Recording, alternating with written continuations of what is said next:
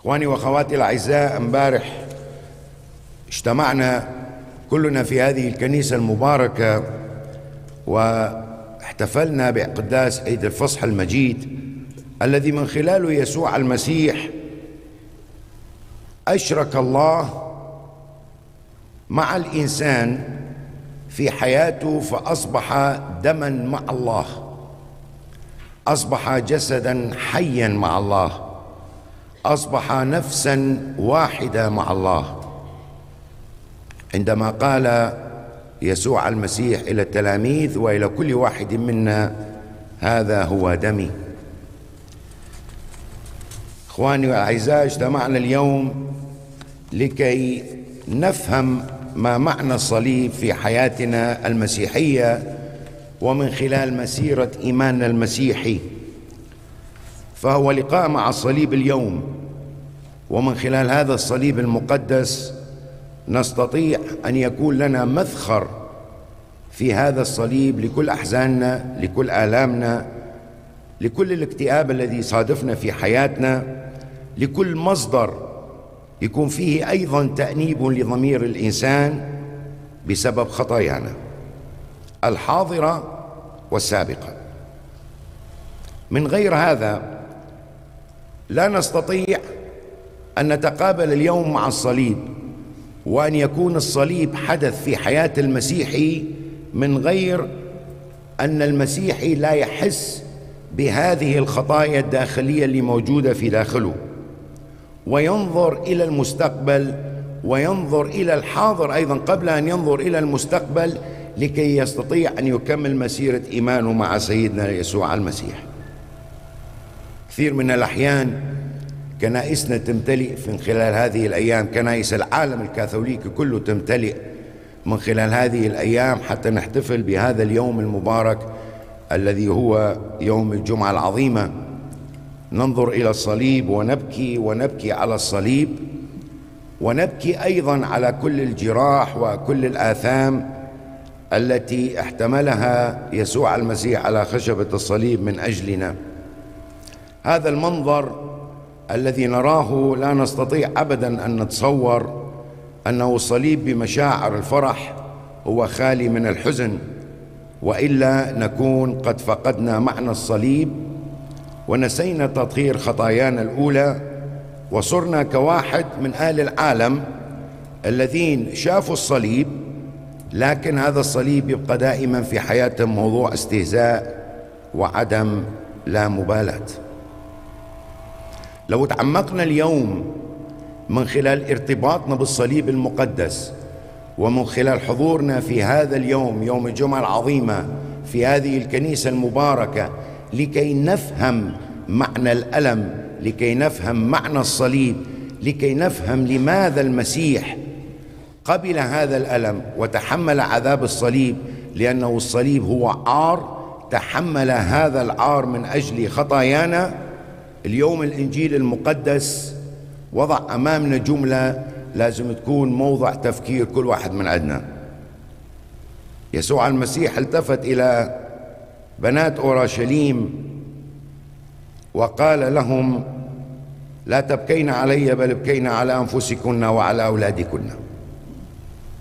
فاليوم يدعون المسيح أن نبكي على أنفسنا نبكي على أولادنا.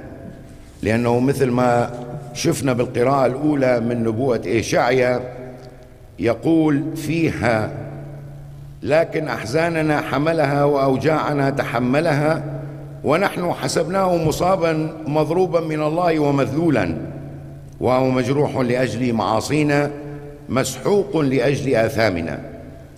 كلنا كغنم ضللنا فاذا اليوم نحن لا نبكي فقط على الصليب لكن نرجع نتألم مع المسيح نتألم مع هذا الصليب المقدس ونشعر بثقل خطايانا في داخل أنفسنا.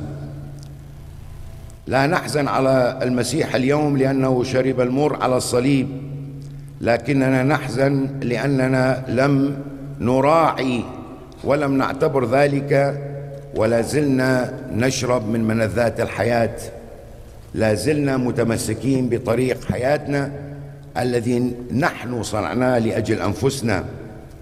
نحن لا نخاف حينما نتصور كيف وضعوا أكليل الشوك على رأس المسيح.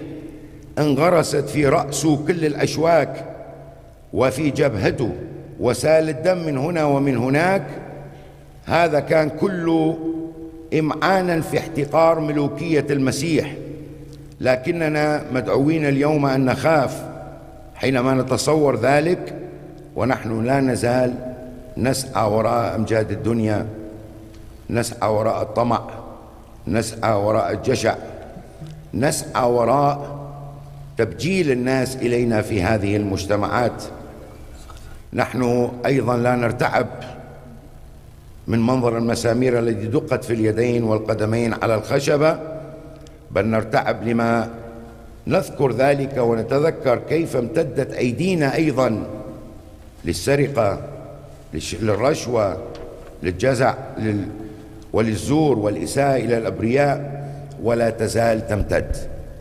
اليوم نحن مدعوين أن نأخذ قرار باحتفالنا من خلال هذا الصليب المقدس ومن خلال هذا الاحتفال أن يزرع في قلوبنا حياة شركة من خلال آلامنا في الصليب حيث يصير الصليب لنا خشبة تأنيب ضمير ومصدر حزن وتوبة لنا نحن الخطاة. يقول يسوع المسيح الآن أنا أفرح لا لأنكم حزنتم بل لأنكم حزنتم للتوبة لأن الحزن الذي بحسب مشيئة الله ينشئ توبة لخلاص بلا ندامه يقول مربولس الرسول. كذلك نحن اليوم مدعوين أن نكون شركاء في آلام المسيح.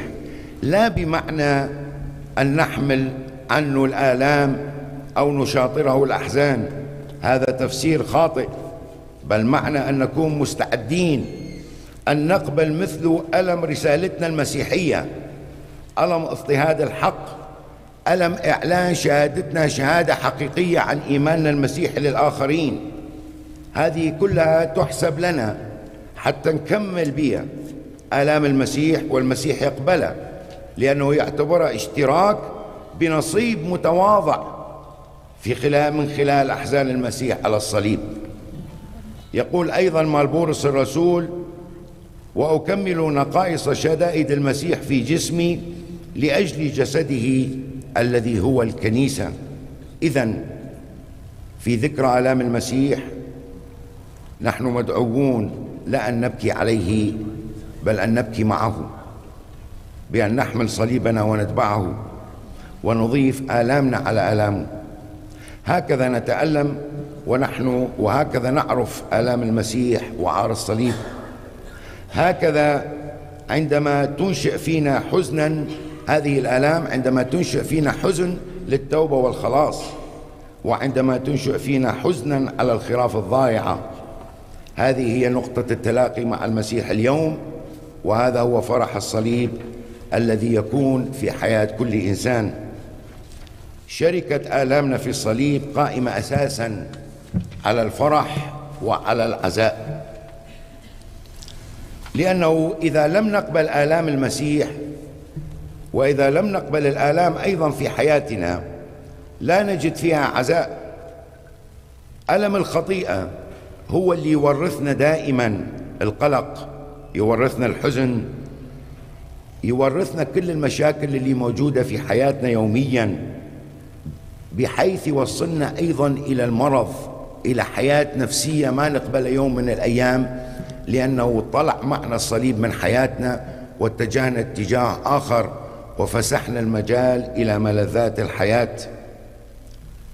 إذا استطعنا أن نشعل شمعة الضمير ضميرنا الإنساني وفتشنا في أعماق هذا الألم الخبيث راح نشوف أنه السبب هو في ذاتنا.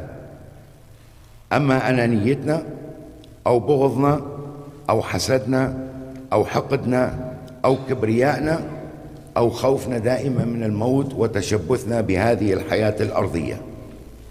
هذه كلها جذور سامة تغذي الذات بعصير الآلام المفسدة. فلازم نعرف أنه ليس في المسيح ألم بلا تعزية ولا عزاء بلا ألم لأنه زرع المسيح جسده في وسط الآلام وأخرج لنا منها ثمرة مبهجة للحياة. إخواني وأخواتي الأعزاء مسيحيتنا اليوم وإيماننا اليوم هو ليس علاقة شخصية بيننا وبين الله فقط. المسيحية هي لقاء بالمسيح لأنه نحن من خلال المسيح تعرفنا على الله. المسيح الذي جاء لينقل الإنسان من الظلمة إلى النور. المسيح الذي جاء لينقل الإنسان من الموت إلى الحياة الأبدية. لا لكي يعرف هذه الحقيقة الإنسان ويسكت. نحن لسنا مستمعين في الكنيسة. نحن ناس غمرنا الله بنعمة كبيرة وعمادنا المقدس وأصبحنا أبناء الله بالتبني. إحنا مدعوين إلى الكرازة. إحنا مدعوين إلى الخدمة. إحنا مدعوين إلى الحب. إحنا مدعوين إلى الغفران.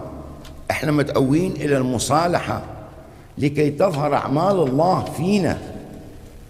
وهذه الرحمة اللي يطلبنا من عندنا ربنا يسوع المسيح ورفض من خلال الذبيحة لأنه قال أريد رحمة لا ذبيحة. هذه هي رحمة الصليب اليوم وهذا هو معنى الصليب الذي يجب أن يكون في حياة كل مسيحي وهو الطريق الذي اختاره الرب. فاليوم نحن مدعوين أيضا أن نتأمل بقول المسيح لما يقول لنا الحق الحق أقول لكم إنكم ستبكون وتنوحون والعالم يفرح. فلا يجب علينا أن نبكي كهؤلاء بنات أورشليم الجهلاء التي كنا ينظرن إلى الرب كإنسان كأنه يموت عن نفسه. لا يموت عني أنا وعنك أنت. لا يموت من أجل رفع الإنسان إلى المجد الأبوي السماوي.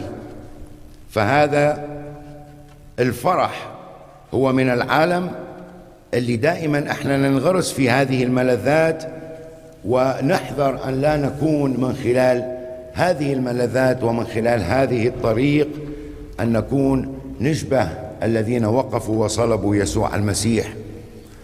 اليوم المسيح يدعونا من خلال هذا الصليب إلى كرامة مسيحية حقيقية يعيش الإنسان من خلال هذه المعاني الحية في حياتنا اليومية وخاصة من خلال هذه الأيام الثلاثة اللي هي ثلاثية الفصح اللي راح نعيشها مع بعضنا واللي امبارحة عشنا عيد الفصح المبارك. اليوم كنعيش جمعة الآلام المقدسة غدا راح نعيش القيامة المجيدة. كل هذه لازم تترك في نفوسنا وفي أعماقنا. معاني تبقى حية في حياة الإنسان وتكون أبدية. آمين.